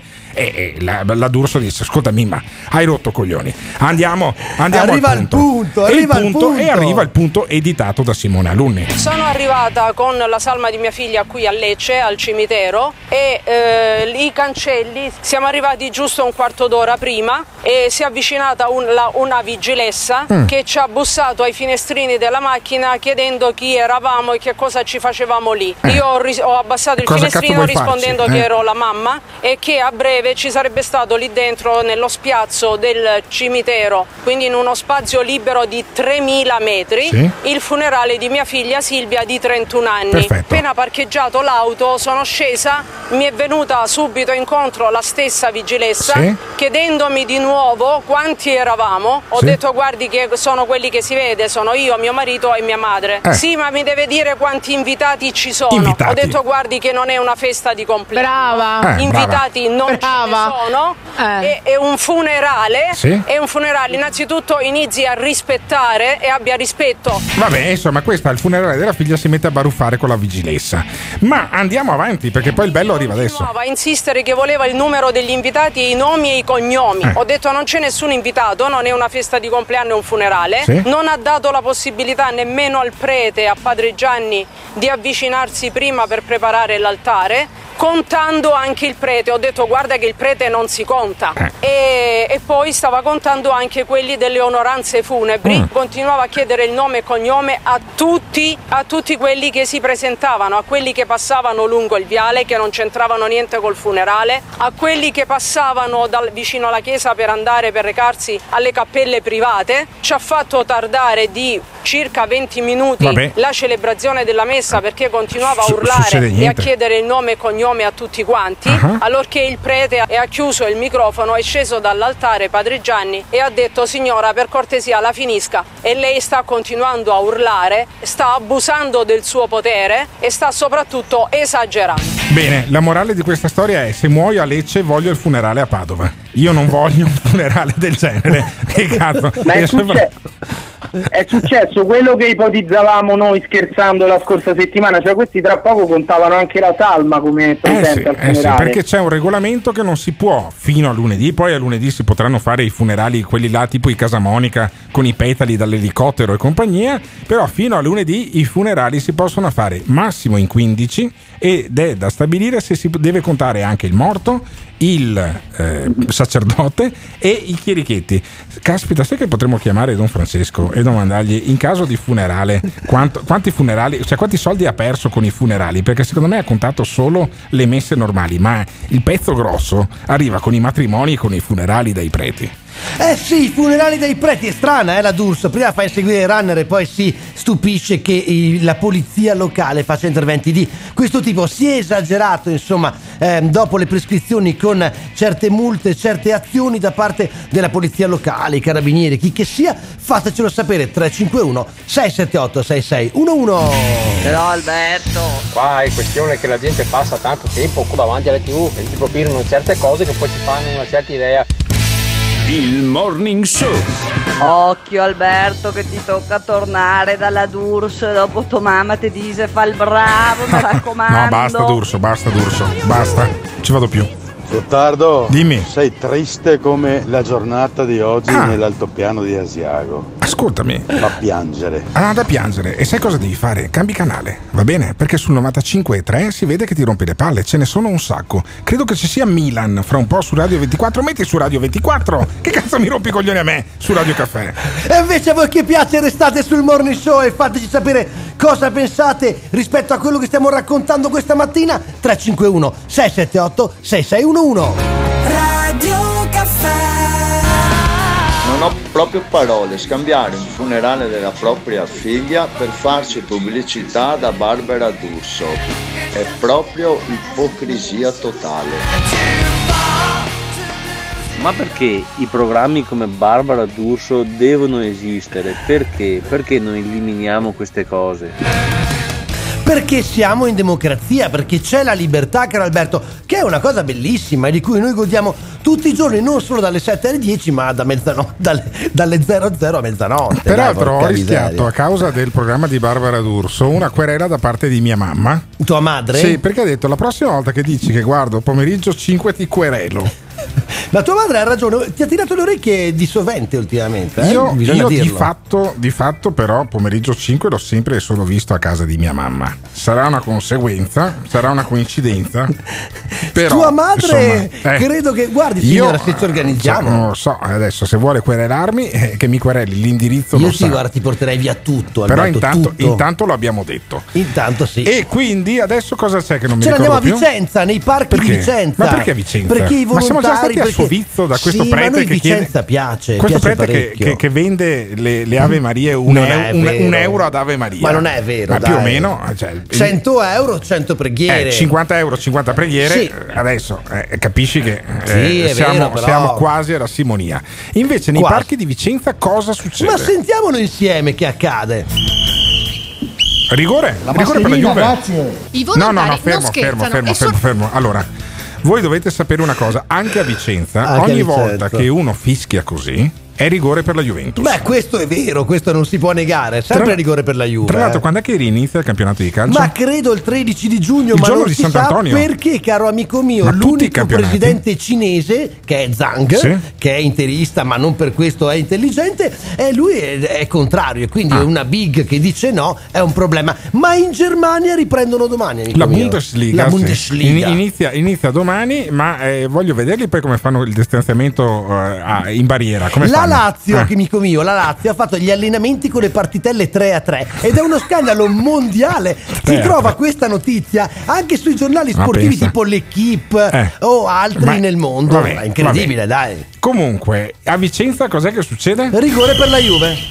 Eh sì, rigore. mascherina, grazie. I volontari non scherzano e Non sono scherzano. intenzionati a segnalare chiunque adotti comportamenti Segnalare. scorretti in questa fase di ripartenza. E abbiamo eh, raccolto 20 volontari i quali faranno appunto una ronda, eh, siamo diciamo, osservatori del territorio e eh, il comune ha- ci ha messo a disposizione un numero di telefono dove eh, segnalare appunto le anomalie, soprattutto in questo momento di pandemia per quanto riguarda gli assembramenti delle persone. Noi siamo stati diciamo chiamati per eh, far osservare queste disposizioni del governo che nei parchi ci sia la distanza di sicurezza minimo 2 metri, le mascherine e i guanti. E i guanti, capisci? I guanti, Alberto, soprattutto. Quindi, eh. se io ho 15 anni e voglio andare a limonare durissimo Non nei puoi. parchi, Devi non chiuderti in posso. cantina, devi Non andare posso. scantinato, devi- Perché ho il vecchio di merda che mi suona il, eh, il- il fischietto e chiama la polizia Se municipale. ricordi bene, il Poiana Pennacchi disse che il Covid è allergico alla felicità. Sì, cioè, se certo. uno si diverte, il Covid si incazza e, e lo aggredisce. Allora, capisci? io faccio un appello ai ragazzini vicentini: limonate a, a- a merda proprio nei parchi. E quando arriva il vecchio di 70 anni, esatto, Ah, qua- no. e vi fa così, sapete cosa, cosa gli dite? Guarda, che il Covid è più probabile che ammazzi te di me, va bene? E continuate a limonare e fatevi dare la multa. Fatevi Sì, ma che consiglio gli dai rispetto al toccarsi con quei guanti, Alberto? con quei guanti, voglio Ma non dire. è finito lì il servizio di Rete Veneta? No, poi? c'è ancora da sentire qua. I volontari nei parchi. Ascolta, Se così non fosse, Noi siamo costretti a chiamare la sala operativa che interverrà con una pattuglia e, Ma e vedrà di, di risolvere il problema del caso. il lavoro dei volontari è già iniziato con No, numerose detto così. segnalazioni. In questo periodo abbiamo segnalato veramente molte anomalie perché Anomalie. eh, veramente nei parchi che noi abbiamo diciamo come giurisdizione, perciò via Manin, via Antonio da Mestre, la grande Villa Querini, eh, e cosa via succede? Inaudi e via Torre Belfredo sono veramente un ricettacolo di persone veramente sbandate. Ma pensa che Sbandate, sbandati, sbandati. E- Invece loro stanno a posto, stanno a posto. Questi sono quelli che a casa non contano nulla, poi gli dai un fischietto, si sentono degli sceriffi. Ma secondo me, secondo me, secondo Sì, me però- poi- secondo me li insulteranno. Sì, ma Io infatti, sono convinto infatti, che li insultino. Te lo volevo proprio far sentire, ascolta, ascolta. Ma non sono le uniche a impegnare i volontari, spesso bersaglio di offese. Con gran stupore noi abbiamo avuto una disavventura, fra virgolette, nel parco di Villa Querini Una dove solo? abbiamo, io personalmente ho eh, educatamente eh, richiamato una mamma dove faceva giocare il bimbo Eh. dentro il- i, i giochi del i parco, nonostante fosse mamma. trasennato. Che io mamma gli ho detto, guardi signora, ma che, che non No, si può, anche perché c'è un- un'ordinanza comunale, Eh. è per purezza. Capisco che i bambini dopo due mesi di... Certo. di- di- No, di- devi continuare a rompergli i coglioni, sì. Hanno voglia di giocare. Sì, però no, se no, quella cansenatura l'hanno messa magari perché il gioco è pericolante. O esplode, Questo bambino eh? se va dentro O- si fa male. Chi è Esatto, che risponde? bravo. Non l'avessi mai detto. Eh. Questa signora ci ha inveito dietro con parolacce, Eh. con bestemmie e con Eh. quant'altro. Ci ha detto di controllare i tossici e, e di non controllare Ma i bambini che- eh. e comunque ci ha fotografato e ci voleva anche denunciare. Pensa Ma che, tu hai stronza, capito- pensa che stronza questa mamma. Se E che questa mamma di problemi hanno a Vicenza, Vicenza, se questa? Mamma di Vicenza è in ascolto, chiamaci. Chiami, chiami perché io voglio parlare con questa mamma che bestemmia contro i volontari nei parchi a Vicenza. 351 678 6611 e voi avete incontrato gendarmi, poliziotti locali, vigili urbani del fuoco, quant'altro che vi hanno intimato di non fare questo, quello o quell'altro? Raccontatelo al morning show 351 678 6611. La mascherina, grazie. I volontari non scherzano. This is the morning show. Umberto, digli a sti volontari dell'ultima ora che ci mettessero tanto entusiasmo con gli spacciatori a segnalare alla polizia locale, anzi ai vigili urbani, gli assembramenti di spacciatori, gli scambi di dosi, altro che rompere le palle alla gente che ha voglia di vivere. Prevedo già, ragazzi, dei grandi tafferugli, non assembramenti per condividere un drink, ma assembramenti per prendersi a pugni sul muso con persone come queste che vengono a dirti di metterti una mascherina anche se sei da solo. Si sentiranno in dovere anche di dirti mettiti la mascherina che sto camminando e non ho un cazzo di nessuno dietro la schiena. Mamma mia, secondo me dovremmo stare molto attenti tutti. Tutti perché si comincia a urtare la sensibilità delle persone che ormai ne hanno le palle piene, presumo. Di gente che si fa i cazzi degli altri.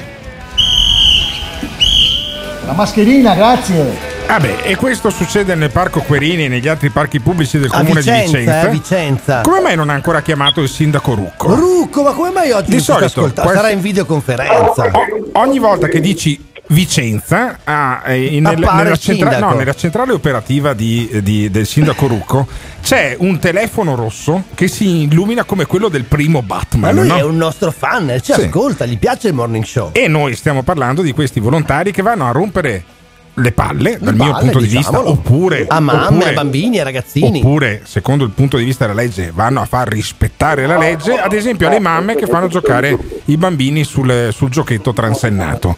La mamma eh, del, del Parco Querini poi a, a colpi di bestemmie ha allontanato questi eh, volontari che io spero non vadano mai a rompere le scatole, invece come diceva un nostro ascoltatore, agli spacciatori.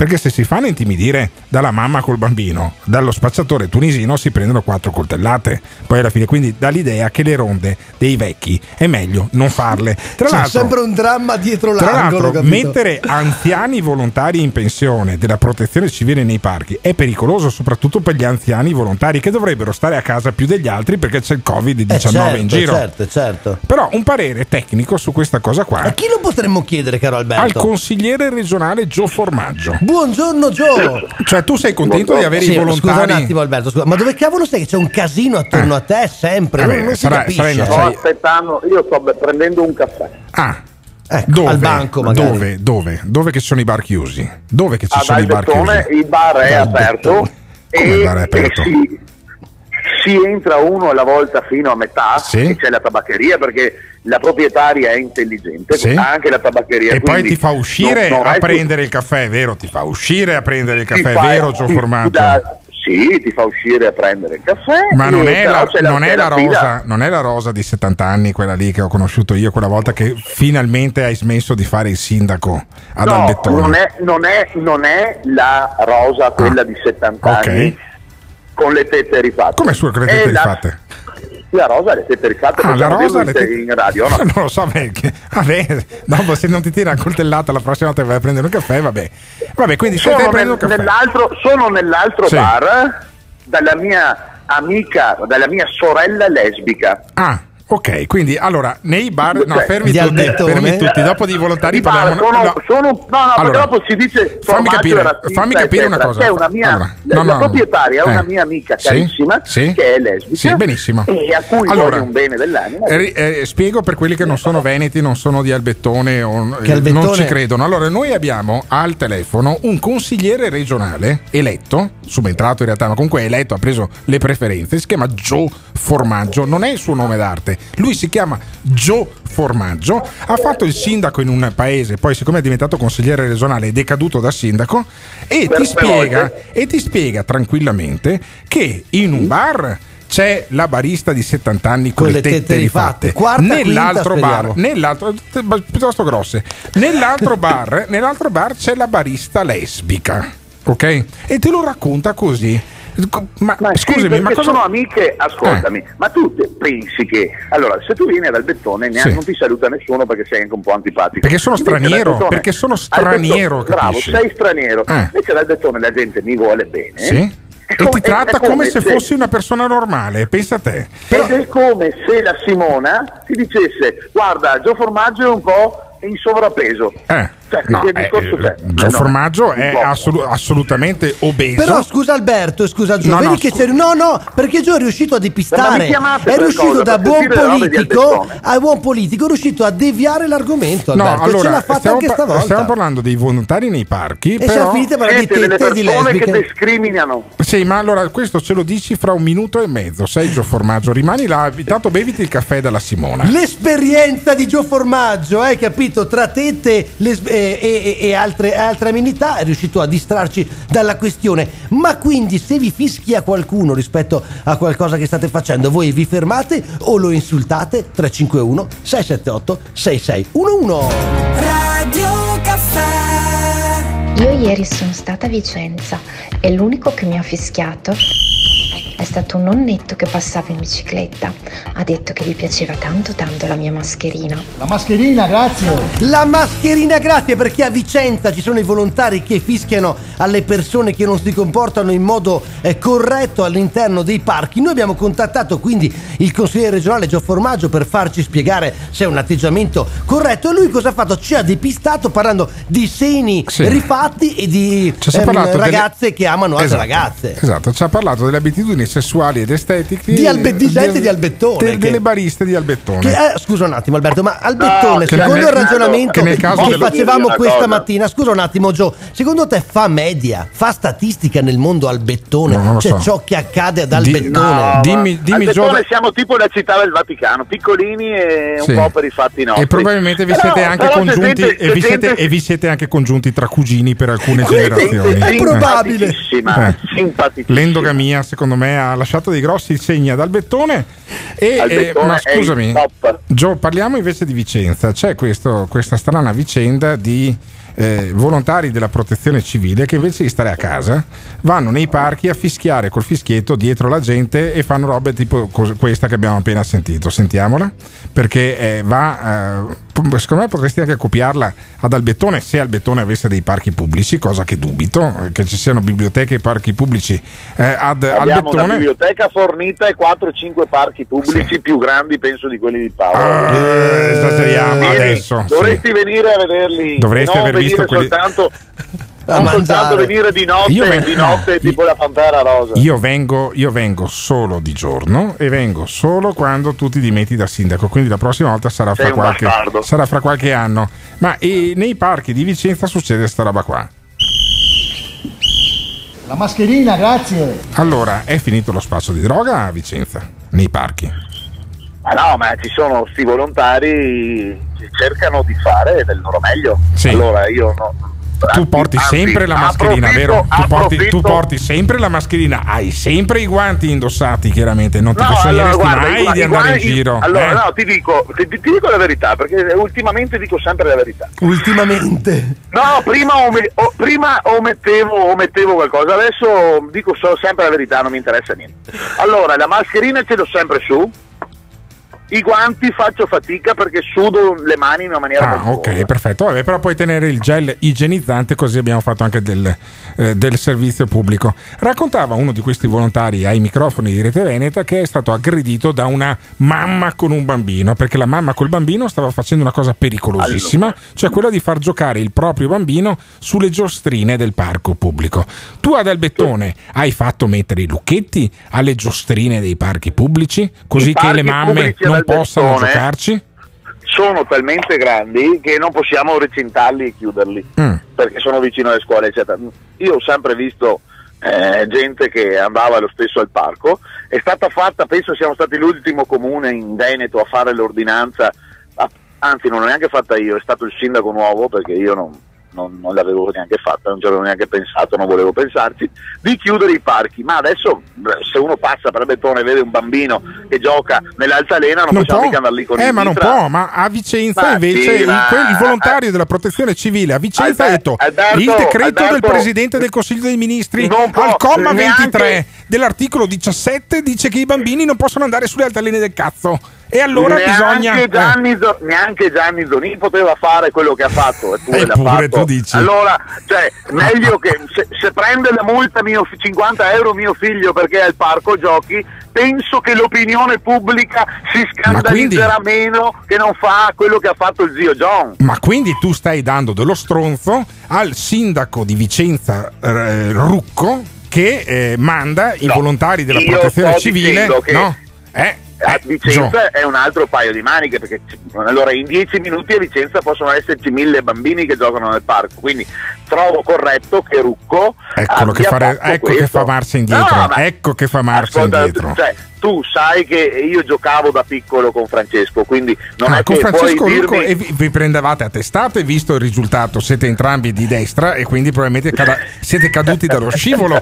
Ma Francesco Rucco ce l'abbiamo in diretta fra, qualche- fra una manciata di minuti, si sentiva una canzone, ti metto a confronto all'americana con Francesco Rucco, sai, eh, sai bene, Gio, va così bene, ci spieghi anche che giochi facevate da piccoli.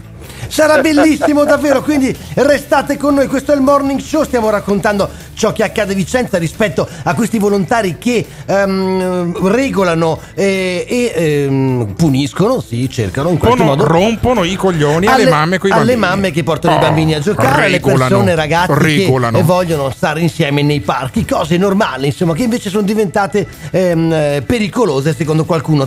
351 678 6611 sono successi episodi simili anche a voi, che ne pensate? Raccontateli. 351 678 6611. This is the morning show. La mascherina, grazie. Allora, La abbiamo- mascherina, Sì, caro perché? Alberto, devi mettertela a posto se vai nei parchi a Vicenza. Ecco eh. perché succede sta roba qua. Cioè, il sindaco di Vicenza, Francesco Rucco, ha sguinzagliato torme di volontari della protezione civile che fischiano perché la gente non ha la mascherina e vanno a redarguire le mamme che sono talmente pericolose da mettere i bambini sugli scivoli e sulle altalene. Chissà cosa cazzo potrebbe succedere eh, sugli scivoli e sulle altalene di Vicenza.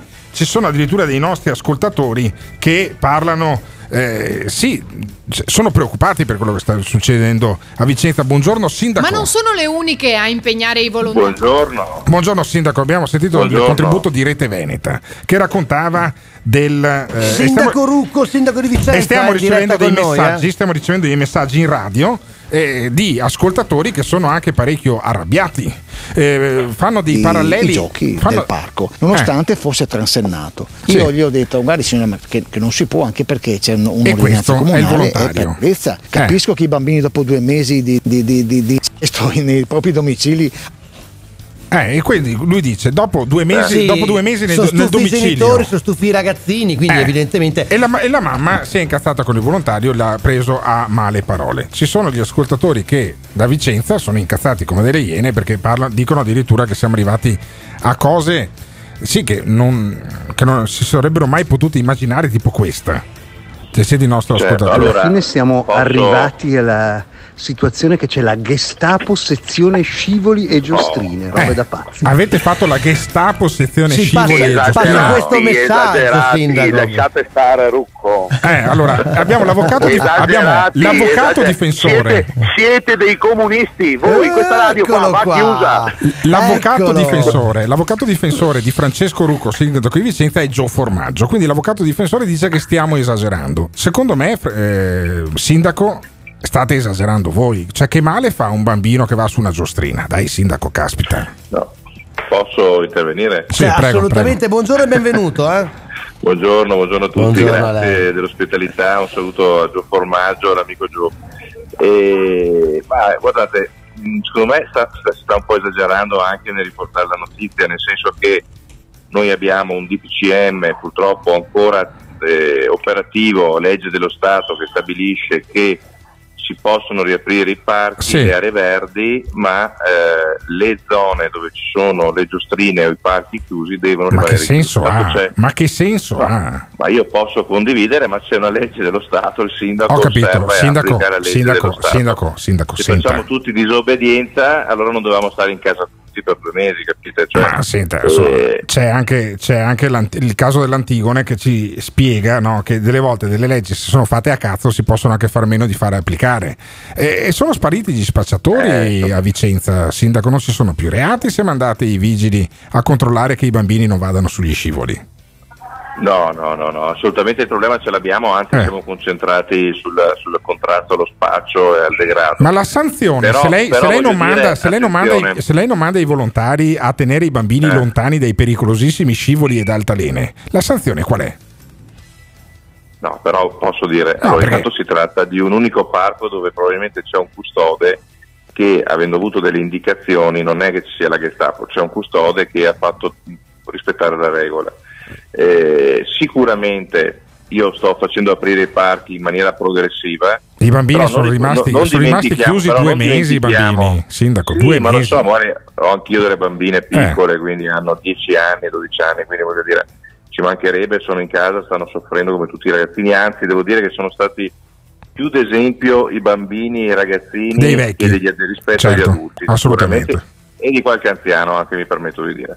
Eh, dall'altra parte però sono d'accordo sul fatto che progressivamente dobbiamo allentare la cosa, io penso che già dalla settimana prossima cominceranno a riaprire anche i parchetti con le giostrine. Ah. È stata una misura di un paio di settimane per Ottimo. capire, per capire come eh, andasse la, la diffusione del virus. Quindi dalla settimana prossima si, ri- si può andare sulle altalene e sugli scivoli.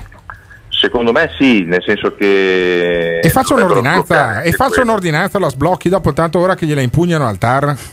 Dai, forza, violiamo un po' la legge, ordinanze. sindaco. violia- Forziamo la legge, forziamo la legge, dai. C'era Berlusconi che si faceva fare le leggi ad persona, e se ne faccia una lei ad parcum, capisce? Tanto questa è una legge No, è ad vero, minchiam tutti- e quindi... Per tutta Italia, dai, non dite così adesso. Ma no, ma forzi la legge, forzi la legge, sindaco, disobbedisca, disobbedisca, sarebbe bellissimo. Una curiosità, Gio Formaggio, sindaco, la ringrazio, per, la, ringrazio per, la, per la notizia. Quindi settimana prossima, se si può, i parchi vengono riaperti a Vicenza anche sulle giostrine. Sindaco, ma mi diceva Gio Formaggio che voi da bambini giocavate insieme. No, da bambini. Facevamo politica fin da piccoli. ah, facevate politica? Stavo dicendo. In che partito? In che partito?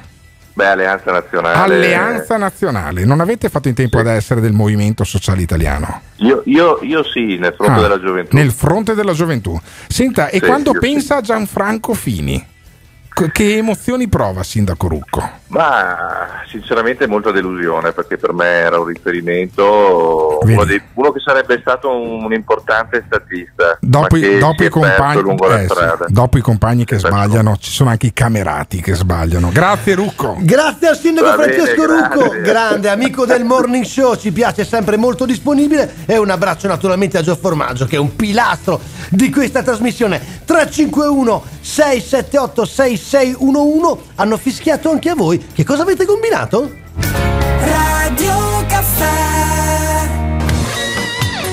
Il morning show quando sono quasi le 9.30 del mattino di questo venerdì 15 maggio 2020, una mattinata in cui è successo davvero di tutto. Siamo andati in chiesa a capire quanto costa una preghiera, siamo stati nei parchi a capire quanto può costare invece far scivolare un bambino al parco giochi e adesso invece andiamo a occuparci di cibo perché abbiamo una fame pazzesca che No. ti svegli da tanto tempo. Noi andiamo ad e occuparci di imprenditoria, amico Sì, mio. di un, di un imprenditore che si chiama Ivan Totaro. Che va buongiorno. controcorrente. buongiorno Ivan. Ciao, benvenuto, benvenuto, benvenuto. No, Ivan lui, non Ivan No, te. Ivan lui, Ivan lui, benvenuto. Leggo sul Corriere del Veneto Totaro sfida la crisi, seconda hamburgeria in città. Il patron milanese della catena Americas fa il bis in via Gozzi, qui vale la pena di investire. Cioè ci sono decine di imprenditori a Vicenza, di ristoranti, di hamburgerie che dicono noi lunedì non apriamo e voi ne aprite uno nuovo di, di locale. Beh, eh, Alberto, diciamo la verità è che eh, la- l'apertura del secondo punto vendita era stata già preventivata pre-Covid. Ah, Ok, quindi Eh, vi siete trovati con il cantiere aperto. Diciamo che abbiamo usato questo periodo per eh, formare il personale, mettere a posto il locale e essere pronti per la ripartenza che comunque ci sarà e quindi noi eh, ci vogliamo investire. Ah, ci volete investire? Allora, voi cos'è che fate in quel, quel locale lì? Noi facciamo cucina americana in Cucina americana, quella, quella unta grassa, sì, sì, quella sì, che sì. fa male. Quella che non conosci. No, quella che non conosco. Allora, eh, devo dire che con mia grande sorpresa sono davvero Sì, contento con di questa tua cosa. grande sorpresa. ecco. Io adesso, voi lo sentite, e io Oh davanti, visto che sono le 9 e 30 minuti, direi che è l'orario perfetto per mangiarsi un hamburger con le patatine fritte, no? Ehm, con, cosa lo mando, con cosa lo mando giù io l'hamburger? Con della Coca-Cola, allora mi dovete portare anche l'apri bottiglie. Sì, voglio dire, se, arrivate, per favore portate tutto quello che serve, Faccio una cosa, soltanto farlo faccio una cosa in, que- in questo momento faccio una cosa che dà fastidio al nostro produttore del programma, che è quello, non, che, so- non solo lui in che realtà. è quello che- a cui io poi mando il corrispettivo di questo mese e ehm, deve pagarmi poi eh, lo stipendio. E questo mese, scusami, intanto Ivan mi apre, no, no, fallo sentire qui al microfono, che è una cosa che indispettisce il nostro produttore. Allora, sentiamo, Non solo si lui, sente che stiamo aprendo, stiamo aprendo la bottiglia di, Coca-Cola. Coca-Cola. Allora, io davanti ho una Coca-Cola, delle patatine Sì, buonissime. ma non puoi parlare con la bocca Sì. piena, Alberto, è indecente, dai. Un hamburger, cosa c'è dentro questo hamburger? Beh, ah, prima di tutto ho pensato di portarti la vera colazione del campione. Mhm. E quindi un hamburger con ribs e bacon. Alle nove e mezza. Un hamburger con ribs e. E cosa sono le ribs? Buonissimo. Le ribs sono le costolette di maiale cotte a bassa temperatura, poi disossate e messe nel panino. E l'hamburger con cosa è fatto? Hamburger di fassona piemontese Mhm. con una nostra speciale ricetta. Bella Quanto pesa l'hamburger? Quanto pesano i ribs? Insomma, quanto pesa sto panino? Eh, quello lì è un 280-300 grammi buono. Di carne? Di carne Di e poi ribs? c'è il pane. E poi c'è il pane. Chi è che ve lo fa il pane? Eh, il signor Luca Vecchiato. Mm, quello che viene sempre qua. Benissimo. Poi ci sono le patatine. Quante, quanto sono queste patatine? Quante Patatine da mangiare fritte, eh? Insomma, non Quante calorie, quante calorie sto buttando dentro il mio corpo in questo momento? Ma sicuramente di più del tuo fabbisogno Ok. giornaliero. Alberto. Ma questo lo fa di sovente, cioè non è che lo fa soltanto adesso, lo fa spesso, quindi non ci agitiamo perché lui lo sai, ci tiene al colesterolo e Voi non la, solo. fate, voi la fate la gara che fanno gli americani di solito dell'all you can eat, no? del mangiare mezzo chilo di, di hamburger in 20 minuti o roba del genere? Beh, noi facciamo il challenge, eh, l'abbiamo sempre fatto nei nostri Il challenge, senti i milanesi come parlano, il challenge. Cos'è il challenge? È una sfida a mangiatori in particolare o di hamburger o di costette di Mm. maiale dove la gente si sfida a chi mangia o più velocemente o eh, chi mangia di più. Chiamatemi Gio Formaggio immediatamente perché io vorrei fare un challenge con Gio Formaggio a vedere chi mangia più eh, patatine e più hamburger. Comunque, tu hai aperto una seconda, una son- seconda hamburgeria. Quanti- quante hamburgerie avete in giro per l'Italia? Beh, in questo momento sono 20. 20. Dipendenti? Siamo all'incirca 200 persone. 200 persone. Le 200 persone che lavorano per Americas ehm, continueranno a lavorare tutte quante? Come, che politica state portando avanti? Come sta andando con le casse integrazioni? Che io, finché parlo- faccio parlare i Matotani, intanto mangio. Sì, ma non si era capito, eh? Allora, diciamo che la situazione non è sicuramente facile, eh, la gestione eh, non, è, non è cosa semplice, eh, specialmente per i, per i nostri dipendenti che in qualche maniera stiamo cercando di far ruotare all'interno dei punti vendita perché fortunatamente abbiamo questo strumento che è la delivery, quindi la consegna a casa che ci ha eh, sempre un po' aiutato a eh, in qualche maniera sopperire un po' alle perdite, anche se non ha risolto il problema. Eh, in questo momento siamo fiduciosi di poter riaprire e eh, rimettere tutti al loro, insomma, rimettere tutti al loro posto. ecco. Avete in qualche modo tamponato col delivery, però evidentemente non è come avere l'attività aperta eh, nei giorni normali, insomma, li chiamiamo così perché ormai sto coronavirus ci ha rotto talmente le palle che vogliamo la, auspichiamo la normalità. Cosa state mangiando? Cosa Sì, state Gio, mangiando? allora io sono de- davanti al titolare, eh, al socio fondatore di Americas che ha un locale a Conosco. Vicenza. Ha un locale a Vicenza, Conosco. ne ha due a Padova, ne aveva uno prima del lockdown, adesso ha aperto il secondo. Mi ha spiegato che c'è eh, questo challenge, perché lui è milanese, quindi non è che ti dice c'è la sfida, c'è il challenge. A chi si sfida a colpi di ribs, che sono queste costolette, perché loro non le chiamano costolette, le chiamano ribs. E chicken wings. Bravissimo. Allora, sai cosa facciamo, Gio? Il 13 di giugno, finché io mangio- sto mangiando sto panino da mezzo chilo, il 13 di giugno eh, è Sant'Antonio a Padova. È un sabato. Potremmo fare una sfida me contro te a chi mangia. Man versus food. Bravissimo. Allora, Gio Formaggio, sto. Gio Prenota. Formaggio contro Alberto Gottardo, vediamo chi mangia di più. Ci stai? Ci sto, ribs e chicken wings. E il ricavato Perché- va per beneficenza. Quindi facciamo un colpo a Ribs. Ehm, Ivan, Ivan, To- wings. Ivan Totaro ci metti in vetrina tutti e due. Sarò a me, ben- Gio Formaggio. Ben, lieto di ospitarvi, anzi, farò Perfetto. il tifo sicuramente per tutti e due. Ma perché secondo te? Sarà, secondo sarà te- la sfida dell'anno. Sì, eh, con quante N? Ma scusami, ma tra, tra me e Gio Formaggio chi è che vince secondo te? Ma secondo me è Gio Formaggio. Gio Formaggio, quindi parti favorito. Sei il numero uno. Perfetto, quindi il Eh, 13 ma per giugno ci sfondiamo Cioè, di, si può di pure hamburger. scommettere. Il formaggio è dato 3 a 1, mentre Gottardo Daremo è seguito. 5 a 1. Però, allora, posso Dimmi, dirvi una cosa, siccome voglio mettermi in dieta, Mhm. eh, non facciamo la sfida ad hamburger che hanno il pane, quindi Mm. tiriamo via un po' di carboidrati, patatine e carboidrati via, ribs e chicken wings, un po' alla, alla Bud Spencer e Terence chicken? Hill, sai, che mettevano... Ma non le fa le chicken wings lui? Assolutamente le facciamo. No, le le- fai? eh, decideremo E allora- se farle hot o very hot. Ma cosa sono le chicken Very wings? hot. Cosa sono le chicken wings? Eh, sono le alette di pollo Mm. marinate in- di solito in salsa piccante e vengono servite con patatine fritte.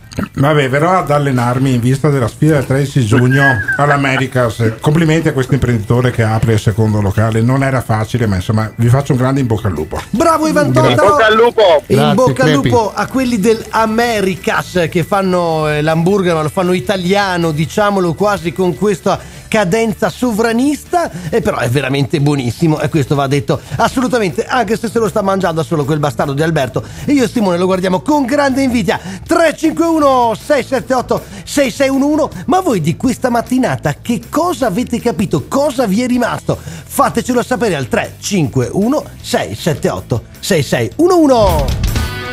This is.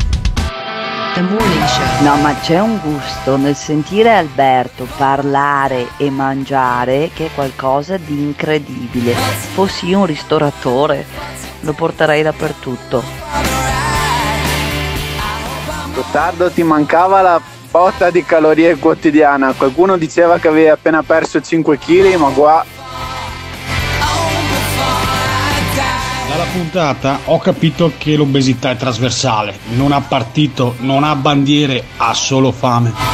Non ti piace quello che stai ascoltando? O cambi canale oppure ci puoi mandare un messaggio vocale al 351 678 6611. Non fuggire. Partecipa.